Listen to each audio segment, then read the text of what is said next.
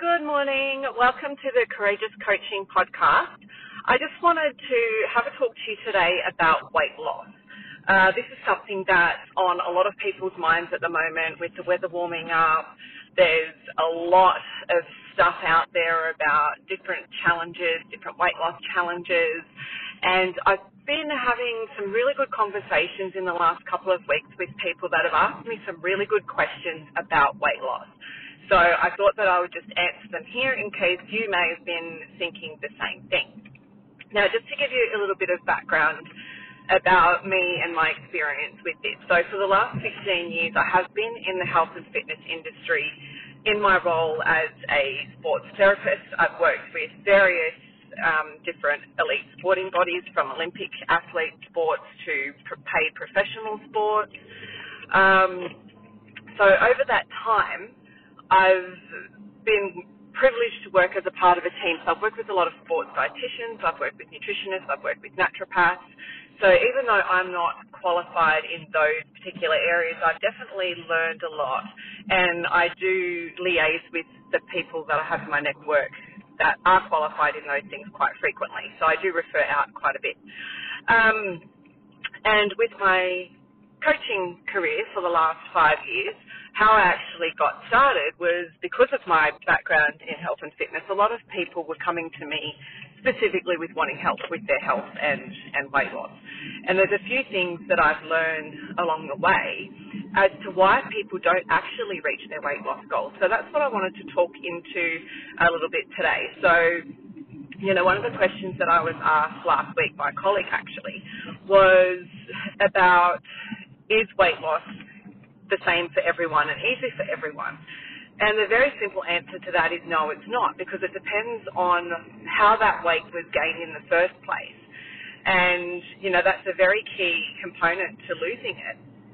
You know, people gain weight for so many different reasons. For some, it could be through injury. For some, yes, it could be through childbirth. For others, it could be illness. For others, it could be because they've had um, an emotional trauma of some sort, or um, you know, and this might trigger some people. So if you are triggered by any of the content of this podcast, please um, reach out to your closest helplines. But you know, I've definitely had experience with women, especially who have had weight gain because they've had some sort of abuse happen in their life, and it's been a protection mechanism. So really to help somebody with weight loss, you've got to understand all of those intricacies as to how weight was gained in the first place because that does make a difference to not only how quickly they're able to reach the goal that they're really wanting to reach, but also how to set um, you know, a realistic framework around what support services they're going to need.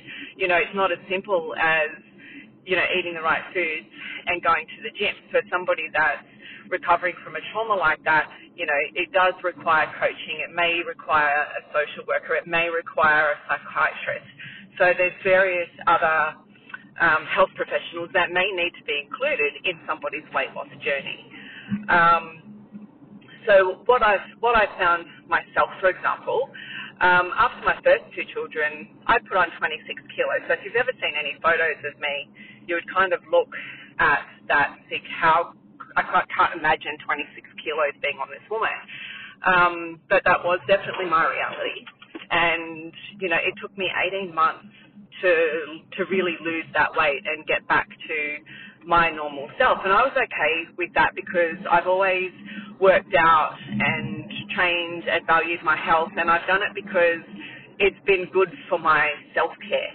Um, and especially after having children, like taking that time out at the gym was just my time to just be me and have, you know, that 60 to 90 minutes of headspace that was all just mine. I could switch off. I didn't have to think about anything. I could just get into my zone and do things. What I found after having my now six-year-old um, was the same things that I was doing after I lost the weight the first time around weren't working. So by the time baby was six months old, and I didn't start back at the gym until then, until I'd stopped breastfeeding, um, I shifted a few things, and it only took me three months to lose the weight because I already had a good platform of what to do. Um, so I've definitely helped women in that sense. So losing weight after baby, um, you know, a lot of women put a lot of pressure on themselves to do it a lot faster, um, but it's not quite as complicated to lose weight after baby as it is, you know, if you've had a trauma or an illness. Um, you know, speaking into injury, you know, I had last year a, a back injury, so I was flat on my back for a few months. Like I put on close to 10 kilos, but because I know my body, I've got to know my body over such a long period of time, I know what works for my body to be able to release that when I'm in a position to do so. Um, you know, so that was getting out of pain and, you know, getting my mindset right and getting through the frustrations. So those are kind of the easy ones, you know, and also for the people that just eat shit and don't exercise and don't value their health, um, typically they all do want to achieve a weight loss goal, but often because they don't value their health to begin with, they're not as likely to reach it because there's no tie-in back to what they truly believe. So, you know, that can be a lot more of a stop and start scenario. Um, yeah, and with the people that have, you know, any sorts of, of trauma behind it, it's really working with that person on that mental stuff first. So when I have clients um, that I'm working with, you know, because I'm holistic, I do work with key seven areas of life, and one of them is physical health. So when I'm working with clients in that area of physical health, um, you know, we've had quite a few that stop and start because they find that they're actually not ready to confront those traumas. They're not ready to really heal through that yet, and that's totally okay.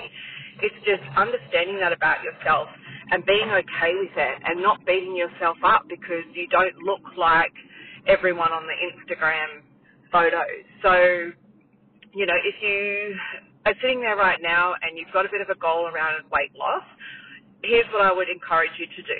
Firstly, find a picture of yourself at any point in your life where you felt the best about yourself, where you looked at yourself and you're looking at that photo and you go, do you know what? I really loved myself then. I felt so good. I was healthy. I was happy. I loved the size that I was. Find that photo and make that photo your goal. And the reason I say that is because that's a version of you that you've already been before. So therefore, you can get back to that. Yes, it might take you time. Yes, it might mean that you have to do things differently with your lifestyle. It might mean giving up a few shitty healthy habits that you have at the moment. Um, but are all of those things worth it for you to feel that way again? You know, so that's what you should be aiming for is that best version of yourself. Don't look to try and be like an image you've seen off Instagram because if you've never looked like that before in your life, it's not to say that you can't, but it's going to be a lot harder slog than trying to achieve something that you already have. And to build your confidence up, once you achieve something that you've already been, then you can look at that other goal where it's like, you know what? One thing I've always really wanted to be was like that. I'd love to see just how far I can push my body. I'd love to see you know, how much lean muscle I can have. I'd love to see if I could look like one of those bikini models. My body's never done that before, but I'd love to give it a shot. You know, aim for those sorts of things once you've reached something you've already been. And I hope that that makes sense for you. And if it doesn't, feel free to contact me through the Facebook page.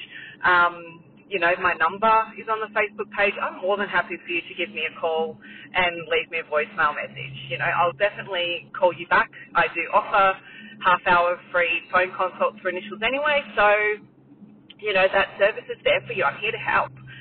Um, so that's that's kind of the the nuts and bolts of my take on weight loss. You know, it's certainly not as simple as clean up your diet and go to the gym. It's it's one element of it.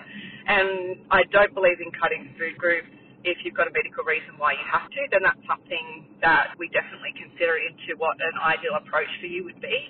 I'm also not a blanket subscriber in going to the gym either. I think everybody's body has different requirements, and you know, I know for myself now, um, in my 40s, my body's changing. It's not responding to a lot of stuff, and after having my injury, I train so that I'm not in pain, and that that's my goal. is the more I train, the less pain I have in my body, and that makes me feel good. The bonus of being consistent to that is I'm getting back into some of the clothes I've had in my closet for a while.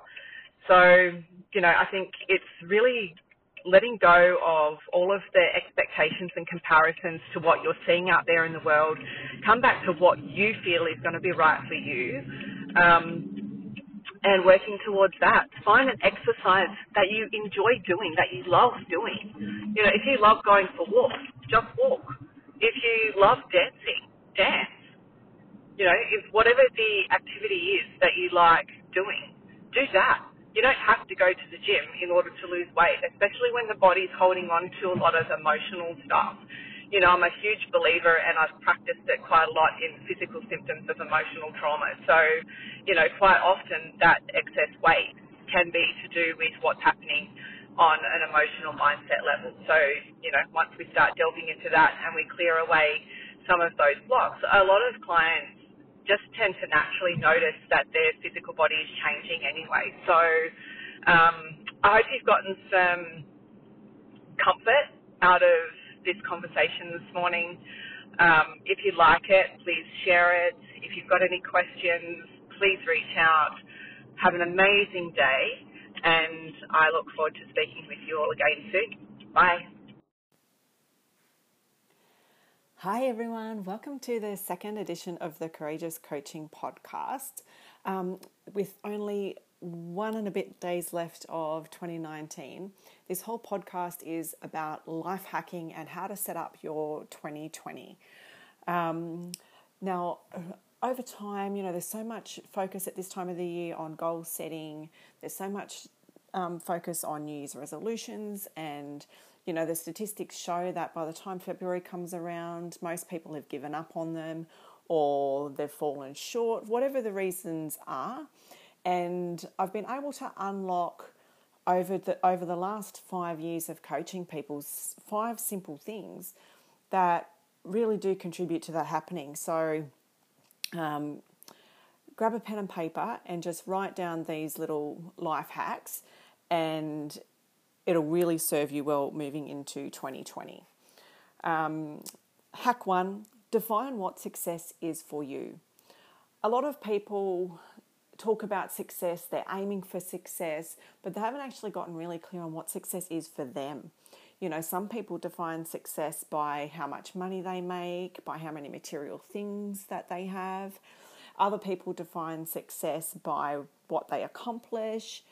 Um, for me, success is just how you feel about everything. You know, like if I can go to bed and feel like I've had a successful day for what that is for me, whether that's I've stayed in alignment, I've honored my values, that to me is a successful day. So, really get clear on what success is for you because so many people are chasing a version of success that's not even theirs. It's something that they think they should be uh, trying to reach, that it's what society thinks they should be trying to reach. So, it's really just a waste of time if it's not the way that you define success. So, hack one is to get really clear on what success is. Hack two, really figure out who you are now and who you want to become. So, when you look at who we are as people, um, you've got to look at what makes you you. You know, from a psychology perspective, you know, we delve into what is known as the Johari window. So there's the known self, which is what is known to you and to others. There's the unknown self, which is your blind spots that other people can see about you, but you can't necessarily see about yourself. There's the hidden part of yourself, which is the facade, and everybody has one of those. They're the things that you know, but you don't really want others to know.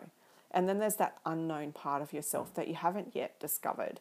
And that's really quite exciting. So, really get clear on what makes you you now and who do you want to become.